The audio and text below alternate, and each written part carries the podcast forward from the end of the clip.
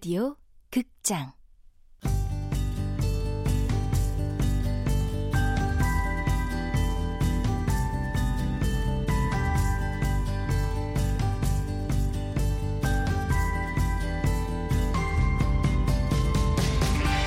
서른의 반격.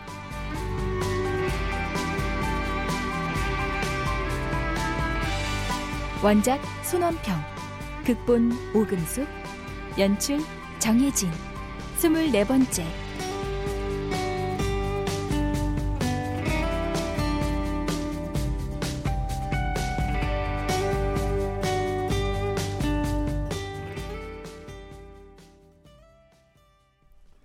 규옥은 지혜가 들어간 집 앞에서 한참을 서성이다 자신의 집으로 돌아왔다.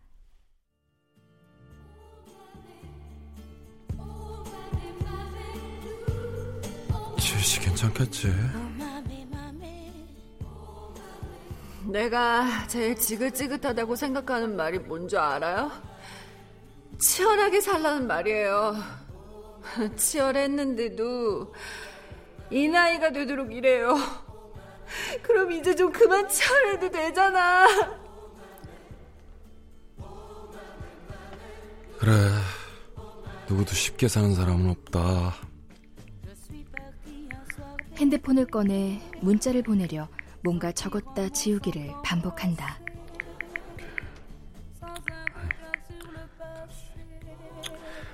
아유, 모르겠다. Dès que j'ai franchi la frontière, le vent soufflait plus fort qu'hier. Quand j'étais près de toi, ma mère. 밤새 잠을 설쳐 늦잠을 잔 규옥은 세수만 하고 선배네로 간다. 소라야, 점심 먹자. 삼촌이 돈가스랑 우동 사왔어. 삼촌은 토요일인데 왜 우리 집에 왔어? 응? 야, 니네 엄마 출근해야 하는데 네가 할머니네 가기 싫다고 해서 내가 온 거잖아. 다 알면서 뭘 물어? 아니, 청춘이 데이트 안 해? 정춘? 야, 너 그, 그런 말 어디서 들었대? 흥, 나도 일곱 살이야. 알 건 다 안다. 아이고, 그러셔요. 예, 어서 점심이나 드셔요. 네. 먹자, 먹자.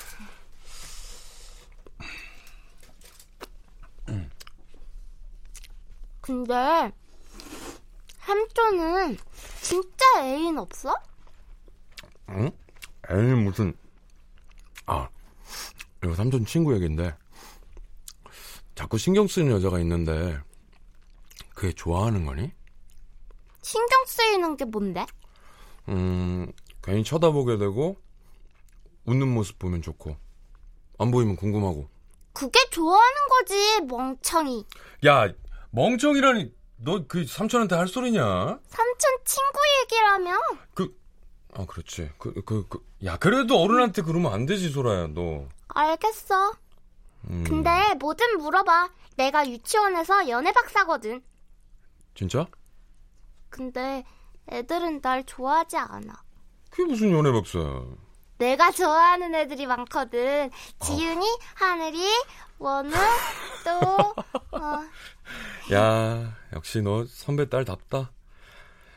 근데, 지웅이라는 애하고는 싸웠다고 하지 않았어, 너? 싸우면서 정든다는 말도 몰라, 삼촌은? 예, 예. 역시 뭐, 연애 박사라 모르시는 게 없으시네요. 예. 그래서, 연애는 어떻게 하는 건데? 그냥 하고 싶은 대로 하면 돼. 하고 싶은 대로? 보고 싶으면 만나고, 예쁘면 예쁘다고 하고, 울면 안아주고. 아니, 상대가 싫어하면. 뭐야, 삼촌 혼자 좋아하는 거야? 야, 야, 아니, 그게 아니라, 내 얘기 아니라 그랬잖아. 아우! 꼴레리, 꼴레리. 아니라, 소라야! 내 친구 얘기라니까! 나 소라 일로 안 와도, 야, 일로 와! 삼촌이 끝까지 듣고 가! 너-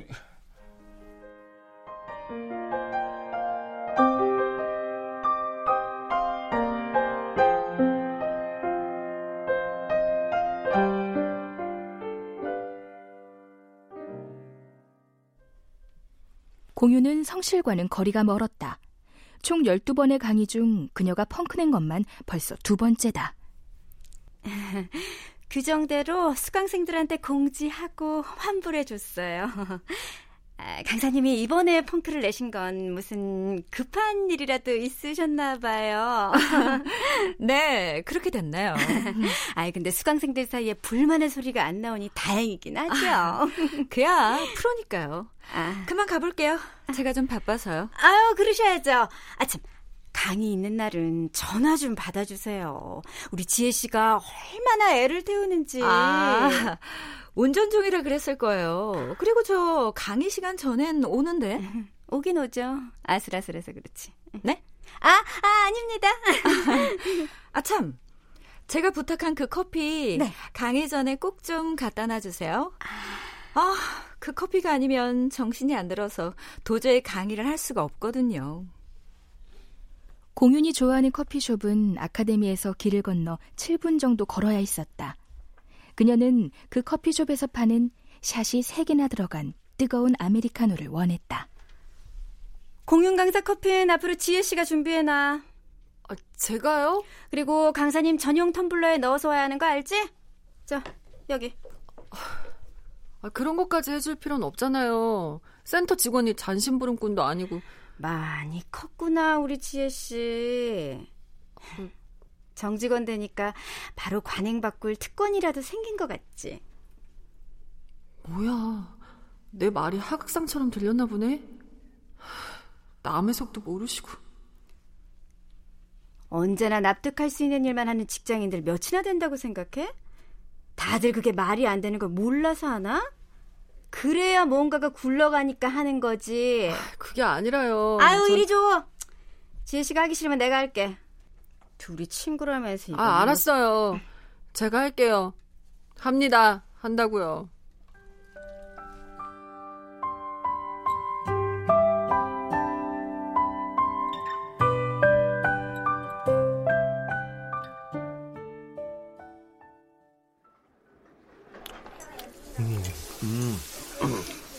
근데 오늘 어디 갔다 오셨게 한턱을 낸다는 거예요? 음, 유치원 생일 이벤트. 아, 애들이 무서워하지 않아요? 아, 무슨 소리?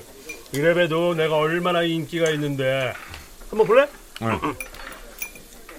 어린이 여러분 반가워요. 오. 오늘도 아저씨랑 즐겁게 놀아보아요. 야 진짜 잘하시는데요? 잘 어울려요. 예. 더 태어나온 배가 오히려 장점이 되겠는데요? 그렇다니까. 좀 친해지면 내 배를 두드리고 올라타고 난리야. 어. 우리 딸도 어렸을 땐 그랬었는데. 아저씨 인생에서 가장 중요한 존재는 역시나 지율이겠죠? 음, 당연하지. 교옥 씨랑 무인 씨도 결혼해봐. 마누라보다 자식들이 더 좋다니까. 물론 마누라도 그렇게 말해 섭섭하지만. 참, 교옥 씨, 음. 지혜 씨랑 요즘 잘 돼가요? 에? 아, 그게 무슨 말이에요? 우리가 무슨 뭐? 에이, 척 보면 착이죠. 지혜 씨랑 연애하는 거 맞잖아요. 아, 예, 예, 아니에요. 그냥 직장 동료일 뿐이에요, 우리는. 어, 아, 저렇게 당황하는 거 보니 진짜 연애하는 거 아니야? 아유, 진심, 진짜 아니에요. 아, 지혜 씨 저보다 훨씬 괜찮은 사람 만나서 연애해야죠. 규혁 씨가 어때서? 잠깐만. 그러고 보니까 우리가 규혁 씨에 대해 아는 게 별로 없네요. 어, 그 그러네 정말. 아, 저요? 아, 보는 것처럼 이렇게 평범합니다. 전부터 묻고 싶었는데 그 손목에 있는 별 모양 문신 뭐예요? 아, 뭐 그냥 기억해야 할 일이 있어서요. 혹시 세월호 참사 뭐 그런가? 그거라면 리본이겠죠. 하긴 그것도 거의 다 잊어버렸잖아요. 나부터도 그렇지만. 그걸 어떻게 잊어요? 뭐든 쉽게 잊으니까 권력을 가진 사람들이 대중을 개돼지 취급하는 거라고요. 그건 제 인생의 가장 큰 참극이었어요. 별이 된 아이들 오래 기억할 거예요, 전. 난못 잊어. 자식 키우는 아버지라 더 그렇더라. 그러시긴 하겠다. 참 이번에 우, 우리 무슨 일 하는 거예요? 음, 급식을 엉망으로 줘서 문제가 된 장미중학교 아시죠? 음. 아무튼 먹을 거 가지고 장난치는 놈들이 제일 나쁘다니까. 맞아. 특히 애들 먹는 거 가지고. 맞아요. 우리 지율이네 학교는 그래도 급식이 잘 나온다고 하더라고. 밥 먹으러 학교 간다는 거 보니까. 작전은요? 아, 아 저기 고기 좀 먹고 얘기하면 안 돼요? 아, 저저 저 아까부터 타고 있는데. 어 그래 그래. 음, 자자자. 네. 그럼 술도 한 잔씩 받으시고. 자자자 건강한 세상을 위하여. 위하여.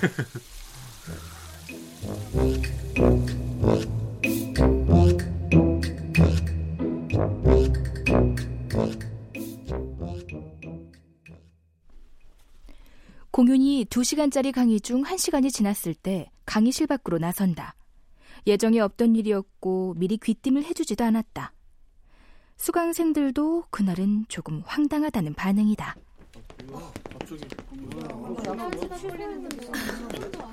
아니 이게 무슨 아 벌써 끝난 거야? 어. 새로 나온 책 팬 사인회가 있어서 지금 가봐야 하거든.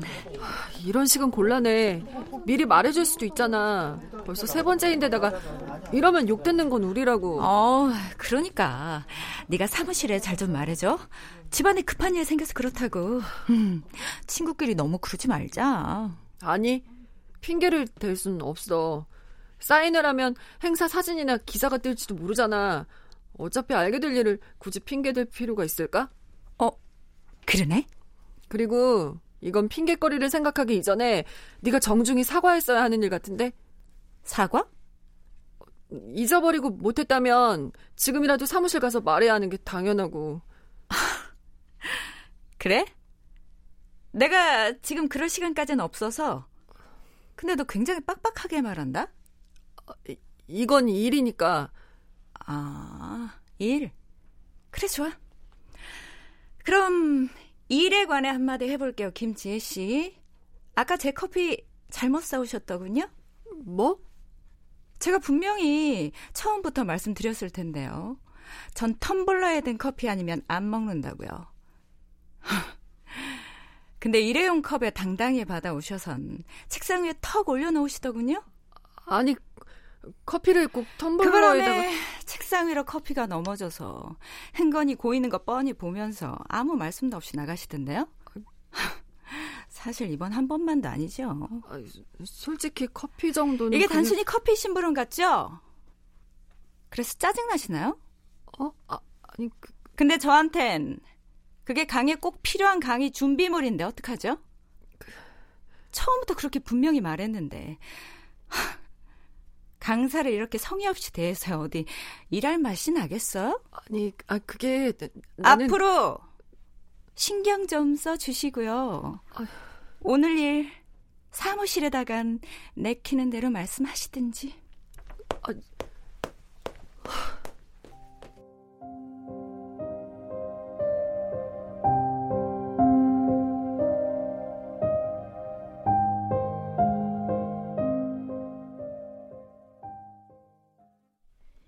지혜는 머릿속이 하얘지고 다리에 힘이 풀린다. 강의실엔 빈 의자들이 뒤엉켜 있다.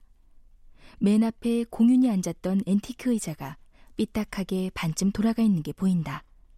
그 순간 언젠가 규욱이 했던 말이 떠오른다. 앞에 있는 의자에 앉으면 권위와 힘을 가진 줄 착각하는 마법에 걸리고 수없이 깔린 의자에 앉으면 앞에 사람 말에 고개를 끄덕이는 마법에 걸립니다. 저 수많은 의자들 중 내 자리는 없어. 때가 되면 들어와서 한 구석을 서성이다가 나가는 게 내 임무일 뿐이야. 무슨 생각해요? 아,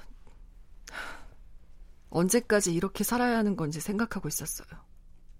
이렇게가 어떤 건데요? 하고 싶은 말을 꾹꾹 담아놓은 채 화살을 내 스스로에게 던지는 거요. 이렇게 돼버린 지 참 오래됐거든요.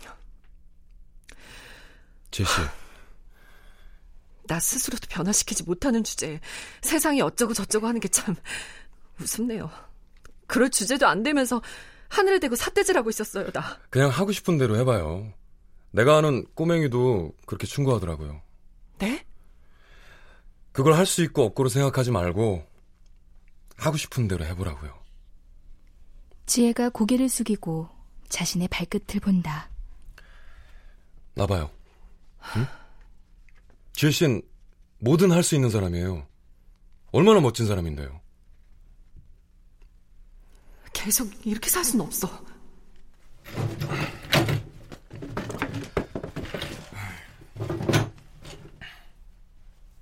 그래. 남들이 박차고 나가 엉켜있는 의자나 치우고 말도 안 되는 핀잔을 들으면서 침묵할 수만은 없어. 여기 일을 내가 할 테니까 지혜 씨 쉬어요. 네. 나갈 곳이 있어요. 에? 지혜 씨 어디? 지혜 씨! 지혜 씨!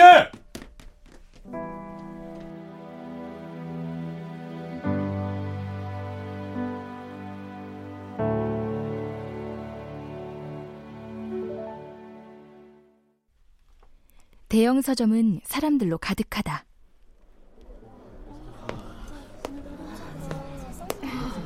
감사합니다. 어딨지? 어, 저기 있다. 공윤이 예쁘게 화장한 얼굴로 자신의 책에 사인을 하고 웃음 띤 얼굴로 사람들과 악수를 한다. 오경수요. 네. 진짜 팬입니다, 작가님. 아. 너무 미인이세요. 어, 감사합니다. 오경수 씨. 네, 여기요. 아, 감사합니다. 안녕하세요. 네, 안녕하세요. 저 이정아요. 아, 네. 아, 인생을 멋지게 사는 방법을 가르쳐 주셔서 감사합니다, 작가님. 인생은 한 번뿐이니까요.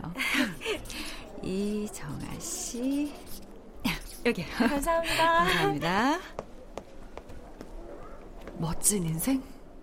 넌 내 인생의 그늘을 만든 사람일 뿐이야. 사람들을 뚫고 지혜는 공윤 앞으로 다가선다. 사인받을 책을 내밀지 않자 공윤이 고개를 들고 어, 책은 어? 너 사과해. 뭘? 전부 다. 네 맘대로 강의 펑크 낸 거, 네가 직접 사야 마땅한 커피 당연한 듯 심부름 시킨 거. 뭐? 그리고 나한테 예전에 했던 일도 다. 예전에? 뭘? 아. 아. 그 말하려고 여기까지 쫓아온 거야? 일도 다 팽개치고? 아, 이제 보니까 너도 내 강의 좀 들어야겠다?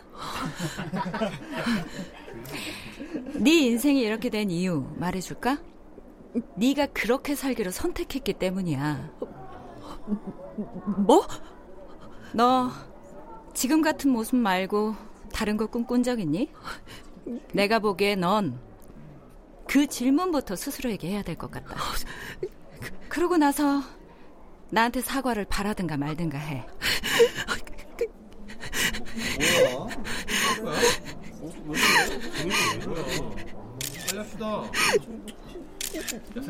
행사 관계자가 지혜에게 다가와 여기서 이러시면 안 됩니다. 네, 나가시죠. 일로 오세요.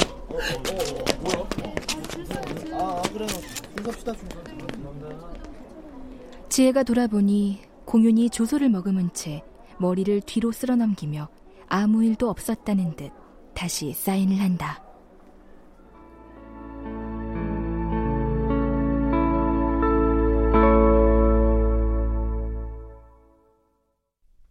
출연 지혜 공경은 규옥 정영석 유팀장 신소윤 남은 오인성 무인 홍우백 공윤 전진아 소라 최정윤 팬 김용 임희진 관계자 김인형 해설 이명호 음악 박복규 효과 박광훈 노동걸 윤미원 기술 김효창